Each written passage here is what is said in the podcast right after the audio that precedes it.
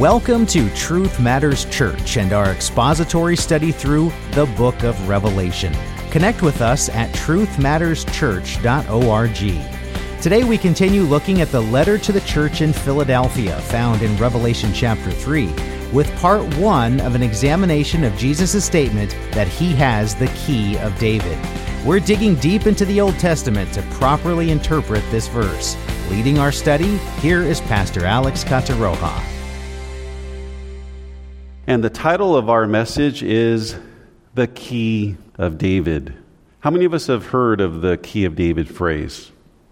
Would it, would it surprise you that this Key of David was something that was prophesied in the Old Testament? Of course not. Well, what we're going to find is among the many declarations that Jesus made, one of them was that he has the key of David. So, for our study today, we're going to read the letter. We're going to look at that declaration of Jesus having or possessing the key of David. And we're going to find ourselves going right back to the Old Testament. And we're going to find what was behind this statement that our Lord made. With that, let's begin our scripture reading. We will read Revelation 3, verse 7 through 13. And I'll be reading from the NAS. And to the angel of the church in Philadelphia, write He who is holy, who is true, who has the key of David, who opens and no one will shut, and who shuts and no one opens, says this I know your deeds. Behold, I have put before you an open door, which no one can shut, because you have a little power, and have kept my word, and have not denied my name. Behold, I will cause those of the synagogue of Satan who say that they are Jews and are not, but lie. I will make them come and bow down at your feet and make them know that I have loved you. Because you have kept the word of my perseverance, I also will keep you from the hour of testing, that hour which is about to come upon the whole world to test those who dwell on the earth. I am coming quickly. Hold fast what you have, so that no one will take your crown. He who overcomes, I will make him a pillar in the temple of my God, and he will not go out from it any more. And I will write on him the name of my God and the name of the city of my God, the new Jerusalem, which comes down out of heaven from my God, and my new name. He who has an ear, let him hear what the Spirit says to the churches. So, what we're going to do today, we're going to look at just verse 7. In fact, we're going to spend quite a bit on just the first part of verse 7. But let's go ahead and relook at what John wrote there. And to the angel of the church in Philadelphia, write He who is holy, who is true, who has the key of David, who opens and no one will shut, and who shuts and no one opens, says this. So, as all of the other letters are opened, the, the first mention or the first person or first being addressed is to the angel or to the angelos, and I've argued time and time again. There was an angel assigned to each of these seven churches, and here this has a dual audience in terms of this letter. It was written to the angel assigned over that church as well as to the believers who gather at that church. So Jesus first addresses the angel over Philadelphia, and this is what he declares. And this is a summing statement. He says, Who is holy? Who is true? So when we looked at the glorified Son of Man uh, vision in chapter 1, when John was very descriptive of this glorified Son of Man, if you were to sum it up, he's really describing him as the one who is holy and who is true. And Jesus here says, He who is holy is true, who has the key of David. The key is Kleis, and we've covered that before. And Kleis, it speaks of authority. And he has this key or Kleis of David. And here's where we're going to spend quite a bit of time. What does this mean? He has the key of David. Let me ask us a question How can we find out its meaning? Scripture. I know we joke about it, and you're like, you know, Alex, you're a broken record. Scripture, scripture, scripture. Well, yeah, we're, we're using the scripture to the extent we can to try to understand scripture. And, you know, I think one telltale is, you know, if anyone before you is saying, hey, I, you know, I believe in the Bible, I believe in the authority of the Word of God, I, te- you know, I, I believe in all 66 books of the Bible and so forth. But if they're not teaching you from the 66 books, then what are they giving you? Then, uh, you know, at the end, you're getting the opinion of man rather than hearing from the Word of God. So we'll always look to Scripture, and, and Scripture is going to be our guide because, especially if we want to try to understand this book that is very, very complicated at times. But I'm trying my best to take these in pieces to help us understand it. Now, the good thing is, when it comes to Scripture, and this is a practice that I would encourage all of us, if you want to study something, look at its other mentions in Scripture. So, what I did was, I said, okay, when was key and David used together? Let's start there. Because I want to understand when Jesus says he has the key of David, what, what, what did you mean by that, Lord? Just look at key and David. Conveniently, it was only one other time in all of Scripture, apart from this letter to Philadelphia, that key and David were at least translated in our English together. So it was one. I was like, great, let's go there. And it was in Isaiah's prophecy. Said, okay. So for this, I'd like to read that prophecy in its entire chapter. So we're going to read all of Isaiah chapter 22. Now, what I like about our, our studies, especially when we started our pre work and studying the book, of, uh, the book of Daniel, we spent a, quite a bit of time in the Old Testament. And I made this comment before if we want to even have a chance of understanding the book of Revelation, we must have a solid grasp of the Old Testament.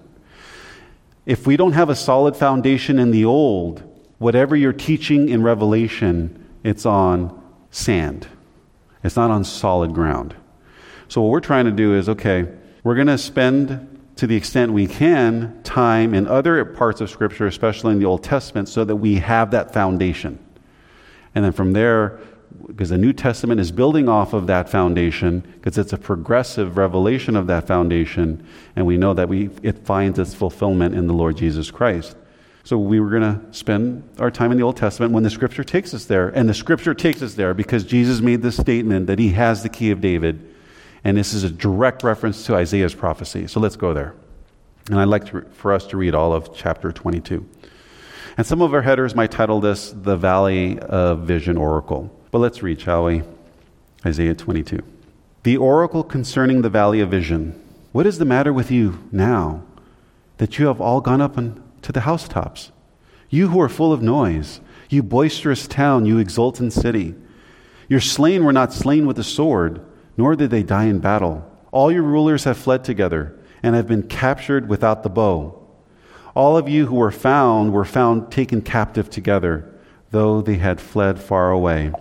Therefore, I say, turn your eyes away from me. Let me weep bitterly. Do not try to comfort me concerning the destruction of the daughter of my people. For the Lord God of hosts has a day of panic, subjugation, and confusion in the valley of vision, a breaking down of walls and a crying to the mountain. Elam took up the quiver. With the chariots, infantry, and horsemen, and Kir uncovered the shield. Then your choicest valleys were full of chariots, and the horsemen took up fixed positions at the gate. And you removed the defense of Judah. In that day you depended on the weapons of the house of the forest. And you saw that the breaches in the wall of the city of David were many, and you collected the waters of the lower pool. Then you counted the houses of Jerusalem and tore down houses to fortify the wall and you made a reservoir between the two walls for the waters of the old pool. But you did not depend on him who made it, nor did you take into consideration him who planned it long ago. Therefore, in that day, the Lord God of hosts called you to weeping, to wailing, to shaving the head, and to wearing sackcloth. Instead, there is gaiety and gladness, killing of cattle and slaughtering of sheep, eating of meat and drinking of wine. Let us eat and drink, for tomorrow we may die. But the Lord of hosts re- revealed himself to me. Surely this iniquity shall not be forgiven you until you die, says the Lord God of hosts. Thus says the Lord God of hosts Come to the steward, to Shebna, who is in charge of his, the royal household. What right do you have here? And whom do you have here? That you have hewn a tomb for yourself here. You who hew a tomb on the height, you who carve a resting place for yourself in the rock. Behold, the Lord is about to hurl you headlong, O man, and he's about to grasp you firmly and roll you tightly like a ball to be cast into a vast country. There you will die, and there your splendid chariots will be. You shame of your master's house. I will depose you from your office, and I will put you down from your station. Then it will come about in that day that I will summon my servant Eliakim, the son of Hilkiah, and I will clothe him with your tunic and tie your sash securely about him, and I will trust him with your authority, and he will become a father to the inhabitants of Jerusalem and to the house of Judah. Then I will set the key of the house of David on his shoulder. When he opens, no one will shut. When he shuts, no one will open. I will drive him like a peg in a firm place, and he will become a throne of glory to his father's house. So they will hang on him all the glory of his father's house, offspring and issue, all the lease of vessels, from bowls to all the jars. In that day, declares the Lord of hosts, the peg driven in a firm place will give way. It will even break off and fall, and the load hanging on it will be cut off, for the Lord has spoken. This is Isaiah's prophecy. Now, I'm not going to come here and tell you that I understand it all. When it comes to prophecy, that's probably the most difficult thing to even try to grasp. But what I'm going to try to do is, at least from the learning that we've acquired up to this point, is wh- what can we pull, what can we glean from these prophecies that'll give us insight behind Jesus making the statement as the one who has the key of David among other things, because this, pro- this, this prophecy of Isaiah, and just like the prophecies in the book of Revelation, some of it is more immediate and then it goes way into the future. It's no different in Isaiah's prophecy. He goes, you know, kind of immediate to the way future, even up to Christ. And then what we're seeing is in these letters, it goes immediate all the way to the future until Christ. But there's a couple of things from the prophecy of Isaiah 22 that I want to bring to our attention. So, in context, he is prophesying that Judah is going to be taken into captivity as a pronouncement of judgment. And also, what is encompassed in this prophecy is the coming Messiah during the end times, because he says, On his shoulder, I will set the key of the house of David on his shoulder. And we know that. Well, who is that? Who, who was Isaiah prophesying about? It was the Lord Jesus Christ. So, a couple of things that I want to at least bring before us that this prophecy encompassed was Judah being taken into captivity and the coming Messiah during the end times. And there's a few things that I do want to at least note and call out from this prophecy that'll help us and help us understand end times prophecy. And that's the mention of housetops. That's one. I want to talk about that a little bit. He mentions housetops in this prophecy. He also mentions being captured without the bow. What can we glean from that? Compared to also now the New Testament teachings. And also, lastly, the key of the house of David. So I want, to, I want us to look at these three things in Isaiah's prophecy to help us ultimately understand the claim and declaration that Jesus made that he has the key of David. First, I want to talk about mention of housetops. So I want to go back to Isaiah 22, verse 1, the very first verse of this prophecy. The oracle concerning the valley of vision. What is the matter with you now that you have all gone up to the housetops? My question to us who's you in this prophecy? Judah, very specifically. What's the matter with you now? And he's talking to those in Judah that you have all gone up on the housetops. So the you in this prophecy, at least more immediately, are the people of Judah. And with us not being there, he was prophesying that they're going to be on housetops. Okay? The next question is okay, this is Judah and housetops. I saw your eyes kind of go. Is there any other mention of Judah and housetops or roof together? Matthew 24. And that's where we're going. We're going to go to Matthew 24 a lot because this is the crux, right? This is where our Lord Jesus Himself gave us this great, magnificent of a prophecy. And it spanned from, the, you know, from him to the destruction of Jerusalem 70 AD, even until the end of the age. But there was also another mention of Judah and housetops. And I want us to read it once again in the Olivet Discourse, Matthew 24, and we'll read verses 15 through 22. Therefore, our Lord says, when you see the abomination of desolation, which was spoken of through Daniel the prophet, standing in the holy place, let the reader understand. Then those who are in Judea, Judah, must flee to the mountains. Whoever is on the housetop must not go down to get the things that are in his house. Whoever is in the field must not turn back to get his cloak. But woe to those who are pregnant and to those who are nursing babies in those days. But pray that your flight will not be in winter or on a Sabbath. For then there will be great tribulation, such as not occurred since the beginning of the world until now, nor ever will. Unless those days had been cut short, no life would have been saved, but for the sake of the elect, those days will be cut short.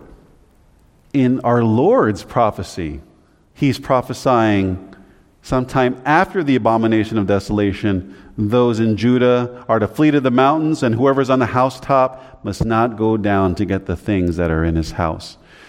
Now, how many of you are guilty of this? And I, I was. I remember, you know, not having any guiding principles on how to study scripture. When I would read this, oh wow, like if I'm on the housetop, okay, there's great tribulation. There's going to be something going on. And if I'm on the housetop, I'm just instructed not to go into the house to get it. I thought like that. Did you? You probably thought like that too. But who's you in the prophecy? Judah, Judea. Unless you're in Judea, this doesn't apply to you. So, right there, right off the bat, it already narrows the scope, doesn't it? Quite a bit. But when you take both Isaiah's and Jesus' prophecy together, the housetop reference are in connection with the takeover of Jerusalem and Judah. So when Isaiah was prophesying, he was pronouncing their ultimate captivity, Babylonian captivity. But also within this prophecy, he's looking beyond. But what we can learn from Isaiah's prophecy and our Lord's prophecy is just like Judah was taken into captivity Babylonian captivity, our Lord is saying they're going to be captive again. And that's why those who are in Judea must flee to the mountains. And those who are on the housetops in Judea must not go down to get his things. And we weren't there when Babylon conquered Judah and took them captive. And that's where, that's where the whole Daniel, Shadrach, Meshach, and Abednego, when they got taken as part of the waves of that captivity, but when they were by, you know, taken over by then King Nebuchadnezzar. But through this prophecy, when they were being taken over, they were on housetops. And Isaiah was saying, Why are you all on housetops? And it was because the Lord pronounced judgment on them. And now we have our Lord saying to them again, if you're on housetops, don't go down. So they're being taken over. Are we getting that? So there's a prophetic truth. There is a parallel between Judah's Babylonian captivity and their captivity during the end times. We got to get that.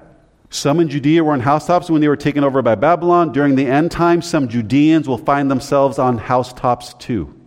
And this brings another prophetic truth. The abomination of desolation will involve the temple, Jerusalem, the people of Israel in the land of Judah. And that's why we've studied the, tribu- the different tribulations in Scripture. And we're talking about Jerusalem's tribulation or the day of Jacob's trouble, was also called in the Old Testament. Here's where it does get a little complicated when we study end times. I want to go back to Matthew 21, uh, 24, verse 21. He goes, For then there will be great tribulation. Such has not occurred since the beginning of the world until now. What's behind that statement? Is the Great Tribulation just the abomination of desolation and just the destruction of Jerusalem? I would argue no. He's saying after the abomination of desolation and after the destruction of Jerusalem and Judah taken over, then there will be great tribulation that'll also follow. So here's where it gets a little, con- a little confusing when you study end times. Remember, I mentioned this before the different tribulations? There's a church tribulation, there's the tribulation, Jerusalem's tribulation, and then there's global tribulation. There's these different tribulations for different groups. But sadly, when it comes to the study of end times, those three are mucked up. So, like when it says, For then there will be great tribulation, they'll say, Oh, okay, so this is the global tribulation, what is often kind of understood by others. But it, well, there will be global tribulation.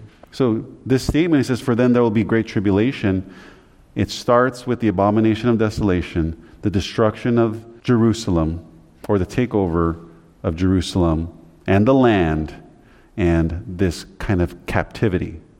That's a tribulation. That's Jerusalem's tribulation. But he says, For then there will be great tribulation. I believe that our Lord is also prophesying of the global calamities that are about to come. But unfortunately, that distinction is not called out very often. So, from here now, what I'd like to do is look at a, a second part of this prophecy. We're going through this to understand because this prophecy ultimately leads to the prophecy that this Messiah will be given the key or the house of David on his shoulders. So we're kind of getting through this prophecy to get to that point, which is the title of our message. But there were just these few things that I want to kind of draw out because we're trying to understand the end times prophecy. We're do this is an end time study. Now, I want to look at Isaiah's prophecy when he mentioned them being captured without the bow. I want to pick it up now, the next two verses, Isaiah 22, 2 and 3. He goes, You who are full of noise, you boisterous town, you exultant city, your slain were not slain with a sword, nor did they die in battle. All your rulers have fled together and have been captured without the bow. All of you who were found were taken captive together, though they had fled far away. So apparently, wherever the leaders of Judah was at that time, when they were taken captive, they were nowhere to be found in this prophecy.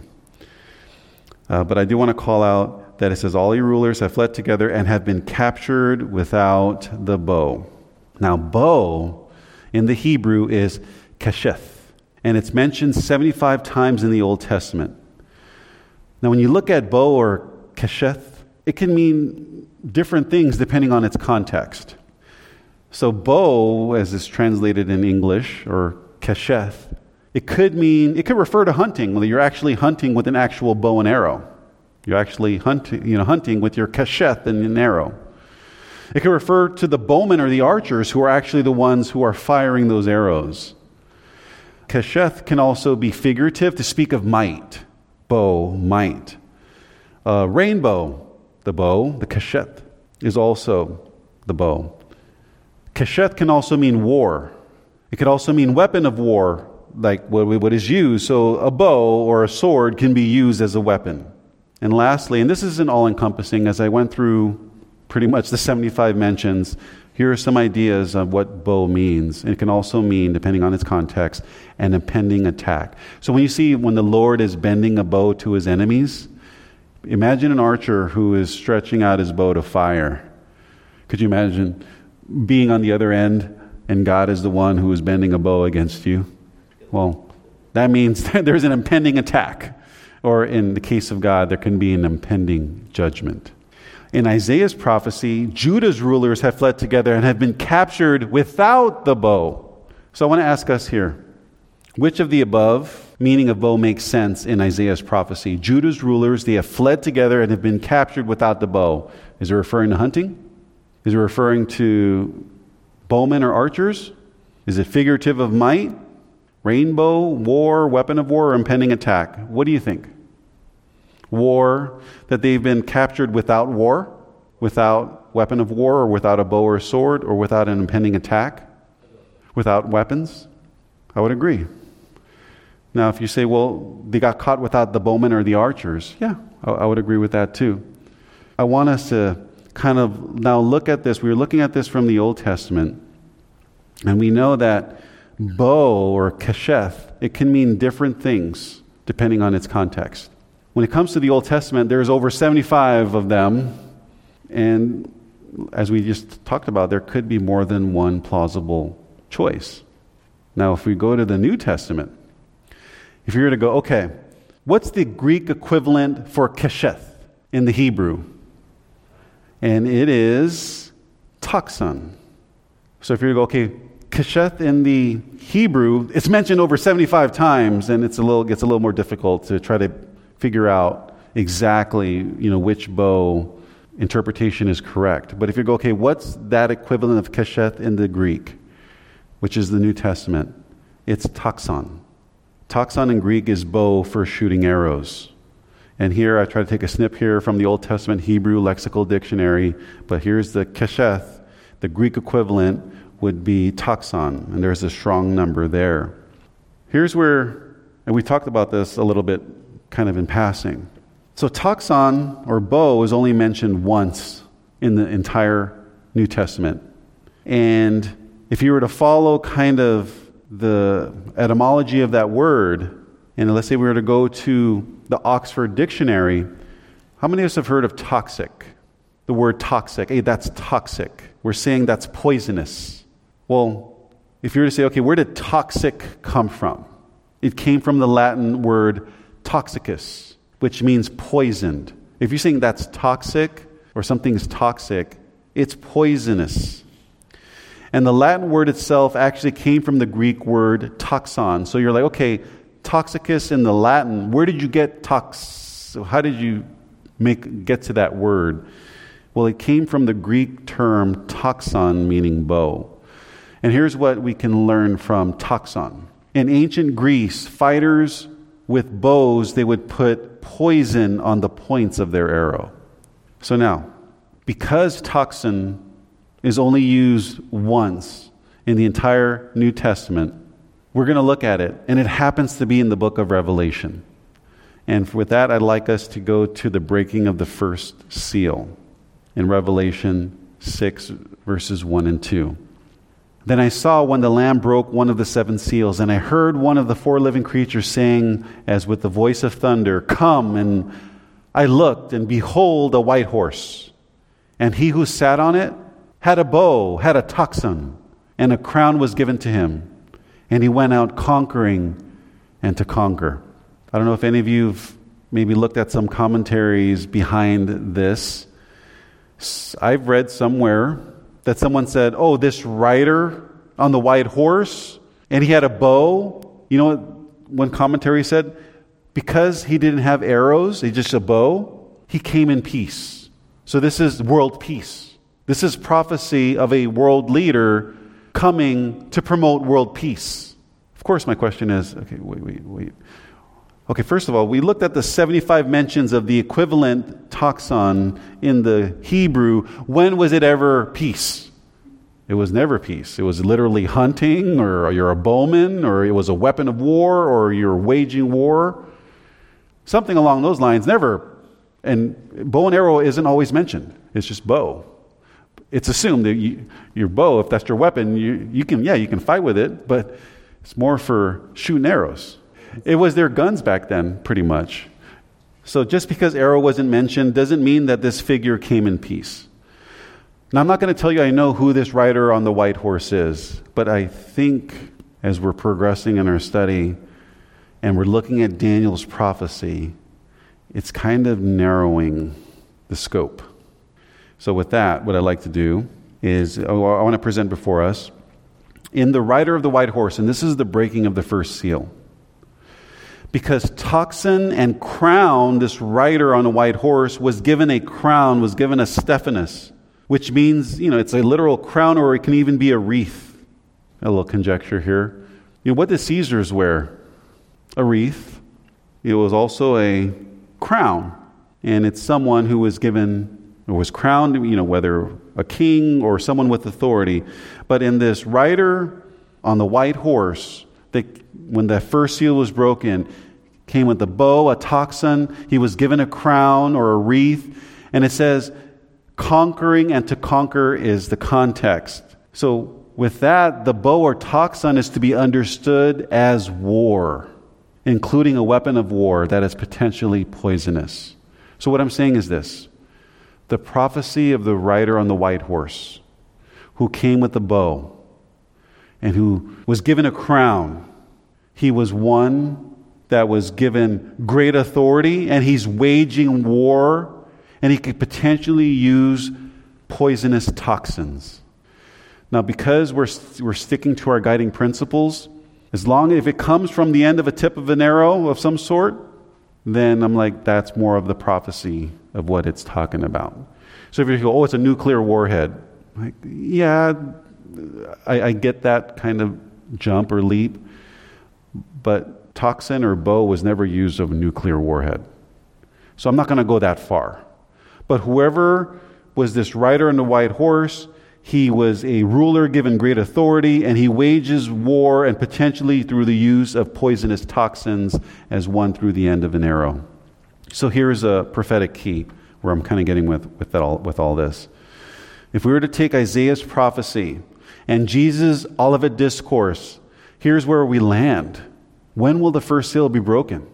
You've heard, you know, you can read commentaries and say, well, the first seal has already been broken. And you can say, well, look at history from the first century forward. Here's the breaking of the first seal. And you can even throw like the Catholic Church in there and the, the papacy and, you know, the, the Reformation. You, you can kind of get all of these different things. Well, if I take Isaiah's prophecy and I take Jesus' Olivet discourse that places it at the abomination of desolation, I, I'm connecting the first seal will be in connection with the abomination of desolation. So if you ask me, Alex, do you think the first seal has been broken? No. Because Isaiah's prophecy, which parallels Jesus' prophecy, and the parallel is Judah being taken captive and Judah being on housetops, and it happens, and Jesus says, Therefore, after you see the abomination of desolation spoken of by the prophet Daniel, that's leading me that this rider on the white horse will appear when the abomination of desolation occurs in the Middle East. So, someone in the Middle East is going to rise to power, be given a crown, is going to wage war. Could it be a holy war? Absolutely. Conquering and being conquered. And it'll result in the abomination of desolation, and then the rest of the prophecy will follow. So if you're to ask me, I don't think that first seal has been broken yet in looking at Isaiah 22 and Matthew 24. So you can take that for what it is, but for now, that's where I believe the scripture, the scripture is taking us. I think for us, the church, the believers in Jesus Christ, we want to pay attention to the Middle East specifically. What's going on in Jerusalem? What's going on in the land of Israel? Judah? What's going on there? Because then once the temple is built, and then once the sacrifices begin, the time is going to come, and there will be a covenant. And we, we, we studied this when we studied Daniel of Israel and the neighboring nations into this holy covenant. So, if you're kind of putting it together, there's going to likely be a covenant made between those Middle Eastern nations that for a time is going to permit Israel to rebuild the temple and reinstitute the animal sacrifices. And for those of us in the body of Christ, we're like, if when that happens, Jesus' return is even nearer than it was before because the scripture is telling us what's going to happen after that, which is ultimately going to be their abomination of desolation. And then there will be great tribulation that we're going to discover or learn through our study that's going to happen to the world also at that point in time. Do you guys remember this comment I made? Uh, and it, this was kind of a summing comment and I said this from the beginning, we're to view prophecies, including end times prophecies, with the land and people of Israel as the focal point. If we do that, the land of Israel, Jerusalem, that's the focal point of prophecy. Could it be in Antarctica? Can a rider on a white horse be in Antarctica or on the South Pole? North Pole. Is a rider on a white horse going to come in those two places? See, for those of us that sound silly, you're like, no. But then, then why are you going to make it happen here in the United States? Then why are you asking, well, is the United States or, or, or you know, when this abomination of desolation happens, is it going to affect, you know, us here in the United States? At least not yet immediately. No. Where? This, the central of prophecy is the abomination of desolation. That's why he says, those in, who are in Judea must flee to the mountains. And those who are on the housetops must not go down to get his cloak. What I envision is when they get surrounded by these whoever is taking them over through this war, the people of Jerusalem are going to flee on their housetops. And they're now getting ravaged. And Jesus saying, for those of us who are there at that time, don't go down to get your things. It's not going to be good. And he goes, Woe to those who are women, who are pregnant and nursing babies. And he's talking about the people there at that time. So when we think about, I know that we're like, wait a minute. So for us, we're like, wait, when we hear great tribulation, are we going to go through it or so on and so forth? Then we're like, we're, we're saying, we're taking this pregnant kind of mention, you know, woe to those who are pregnant. You might put yourself in there. Right now, it's, it's, it's not, it hasn't gone past Jerusalem yet. But then there will be great tribulation. And as we follow in our study of Revelation, will it ultimately extend to the church and to Christianity? Yeah, because that's the rest of her children. And that's where we're like, okay, where does this now, where does the church intersect with this? And that's what we're going to continue to try to unpack. I know that this was a lot, and a lot of this probably went over our heads. I, I get it, especially when it comes to Old Testament. But this is the Word of God. You know, when, uh, when Jesus said, Man shall not live by every word, but by just the four Gospels. No, he says, but by every word that proceeds from the mouth of God. What happens in a lot of New Testament churches, is you just stick in the New Testament in certain books, in the Gospels, and that's it. But Jesus said, no, the whole counsel, you got to teach it all. So when the scripture takes us, I'm taking us to the Old Testament, and it's, it's heavy. I'm like, huh? Isaiah. And, and these prophetic writings. I can say that because we've been doing what we're doing, I'm starting to get a hang of it a little bit. I'm like, okay, I'm kind of, I'm connect. Okay, I caught that, I caught that, I connected it. That's all I'm trying to do. I'm trying to. Isaiah said the same thing. Jesus said the same thing. Boom. And now when we get to the seals, I'm like, yep, boom. I think this is where it's all coming together to a head. So just stay with it. But hopefully you're starting to see that God is very detail oriented. He, he, when he planned things, he really planned it to the T. And he even considered all of human history and the human and the wills of angels and of people. And he took it all into consideration. He made his plan and he's going to execute it perfectly. So here's Isaiah, what, 700 BC. And then you have the Lord Jesus that came, what, 700 years after him around there. And they're both prophesying the same thing. And in Daniel, you know, shortly thereafter, Isaiah was also prophesying of the abomination. You have the holy prophets looking to Messiah and beyond.